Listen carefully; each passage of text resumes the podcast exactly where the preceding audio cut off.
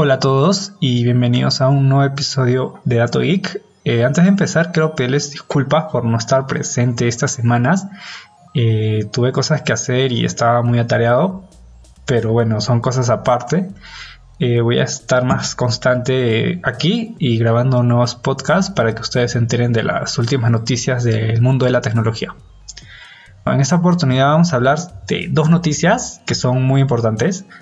Eh, primero son los rumores del Galaxy Note veinte, las nuevas filtraciones que se tienen, y poco a poco pues son curiosidades que, que nos van gustando, ¿no? Son innovaciones que, si bien algunas son pequeñas y otras son muy grandes, es muy bueno para Samsung que haga este tipo de adelantos tecnológicos, por así decirlo.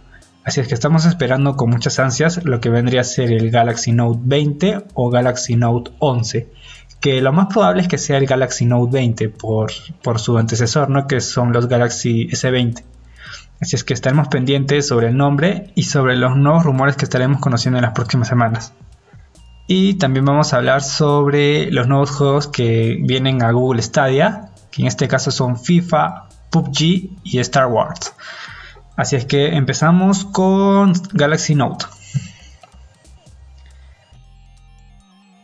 Muy bien. Eh, hablando del Galaxy Note, eh, vamos a hablar sobre el lanzamiento, las características, precio y los rumores que cada vez se vienen haciendo más fuertes sobre este equipo. Primero, para empezar, todavía faltarían unos meses para el lanzamiento del Galaxy Note veinte. Hay algunas novedades que se esperan frente al Galaxy Note diez y el Galaxy Note diez Plus, que fueron presentados en la segunda mitad del año pasado, y hay algunos rumores relacionados con la nueva generación. Así que vamos a recopilar un poco estas noticias. Vamos a hablar de los modelos y las versiones que tendría esta serie, ¿no? De los Galaxy Note. Debido a que el año pasado Samsung presentó dos versiones de su teléfono Note, se espera que en el dos mil veinte la empresa lance al menos dos versiones nuevas, aunque podrían ser tres, posiblemente, ¿no? Una versión E, una versión normal y una versión Ultra. Dicho esto, las versiones serían Galaxy Note veinte y Galaxy Note veinte Plus. Pero con el lanzamiento del ese veinte Ultra existe la posibilidad de que Samsung también decida lanzar una tercera versión llamada Galaxy Note veinte Ultra. Ahora, hablando del lanzamiento y de la disponibilidad, el lanzamiento del Galaxy Note veinte sería quizá a principios de agosto, en el segundo evento del Galaxy Unpacked dos mil veinte, ya que el Galaxy Note veinte fue presentado el siete de agosto del dos mil diecinueve y el Galaxy Note nueve el nueve de agosto del dos mil dieciocho. Teniendo en cuenta que el año pasado dicha fecha cayó el miércoles y el anterior el jueves, es posible que el lanzamiento del Galaxy Note veinte sea el cinco o el seis de agosto del dos mil veinte.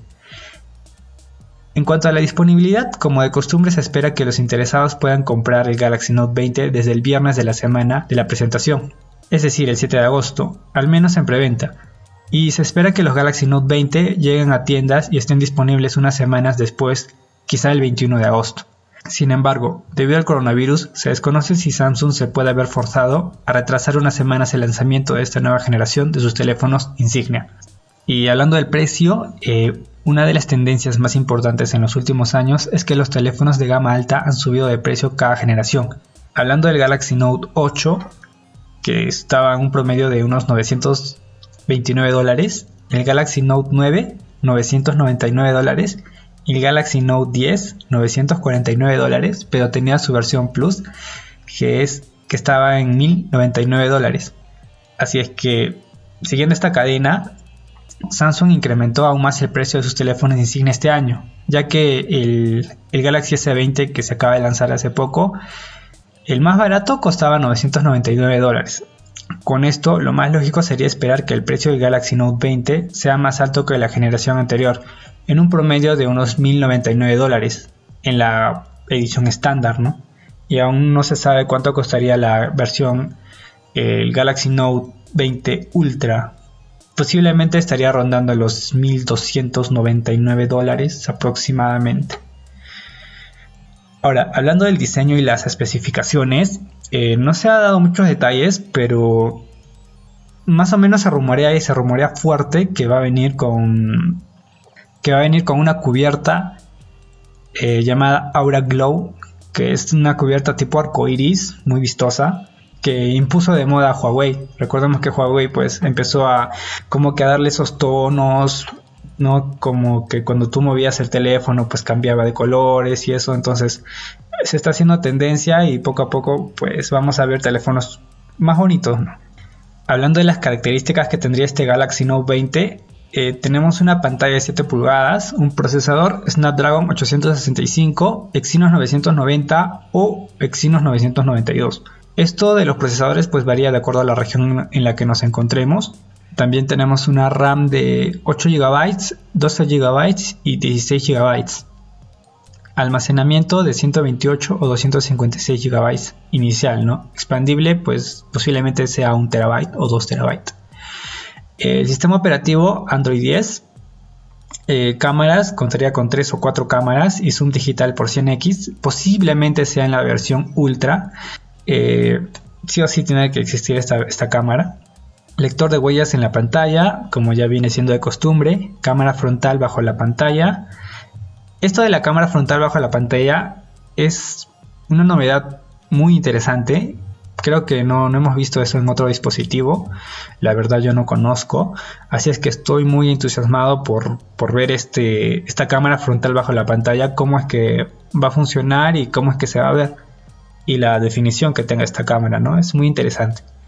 También tiene resistencia al agua I P sesenta y ocho, como viene siendo de costumbre en los teléfonos de gama alta. Este, carga inalámbrica, carga inalámbrica reversible, ranura micro S D y conector de audífonos tradicional. No, o sea, no va a venir con el jack de tres punto cinco milímetros, que lo perdimos en la generación anterior también. Así es que lo que impuso Apple se queda, ¿no? Si Apple quitó el jack, pues todos quitaron el jack. Así es que, bueno... Eso sería todo por parte de Samsung y estaremos pendientes sobre los rumores que se vienen lanzando sobre este dispositivo, que cada vez vamos teniendo idea de cómo es que va a ser lanzado. Así es que nada, a esperar que nos dicen las noticias. Muy bien, eh, hablando de Google Stadia, que empezó con el pie izquierdo, pero está aprovechando esta cuarentena, por así decirlo, para sacar nuevos juegos. Entre ellos están FIFA, P U B G y Star Wars. Y bueno, durante el evento en línea de Stadia Connect, Google anunció la integración de diez nuevos títulos a su plataforma de videojuegos por streaming. Entre ellos están PlayerUnknown's Battleground, en la versión Pioneer Edition, eh, mejor conocido como P U B G, y títulos de Electronic Arts como FIFA, la N F L y Star Wars. Y en cuanto a la disponibilidad de los títulos de Electronic Arts, que son Star Wars, eh, llegará a fin de año, mientras que FIFA y la N F L se, se integrarían a Stadia durante el invierno del dos mil veinte. Google aprovechó la ocasión para recordar que los interesados aún pueden acceder a los meses gratis de Google Stadia Pro. Así es que si quieres suscribirte, tienes que registrarte en el sitio web de Stadia, que es Stadia punto com, y descargar la app que está disponible tanto para Android y para iOS. Así es que si quieres probar esta nueva forma de entretenimiento por streaming, que se va a convertir en tendencia en algunos años, aproximadamente unos cinco años, quién sabe. Lo bueno, hablando de Google Stadia, es que los servidores de Google, que están localizados por todo el mundo, porque, o sea, es Google, ¿no? Tiene una infraestructura increíblemente buena, hace que cuando tú, digamos, si estás jugando, pues, en Google Stadia, ¿no? Este, ¿cómo es que funciona Google Stadia, para empezar? Lo que hace es que tú corres el juego en una computadora en los servidores de Google, ¿no? Es como si tú tuvieras tu P C gamer, pero que no lo tuvieras contigo, sino que lo tuvieras, ponte, a cien kilómetros de distancia. Entonces, lo que hace es que por tu conexión a internet, pues viaja lo que es el video y viaja las órdenes que le das a tu computadora. Entonces, si tenemos la infraestructura de Google, que trabaja a una velocidad increíble, y te va a transmitir video desde una computadora pues con gráficos decentes hasta tu pantalla, pues lo bueno de Google es que esa, esa velocidad de transmisión es muy buena. Lo he venido probando hace un tiempo y es verdad.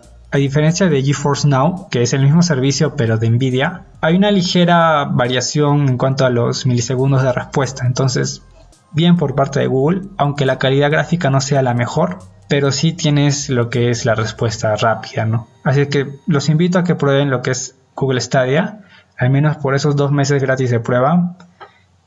Y nada, para que ustedes también conozcan qué es lo que se viene en el futuro de los videojuegos, porque esto del streaming de videojuegos que ahora empieza como una fase de pruebas, en unos años eso será normal. O sea, tú vas a poder jugar desde tu dispositivo móvil videojuegos súper pesados, con gran demanda gráfica. Entonces vas a poder jugar desde cualquier lugar, obviamente teniendo una buena conexión a tus juegos favoritos, ¿no?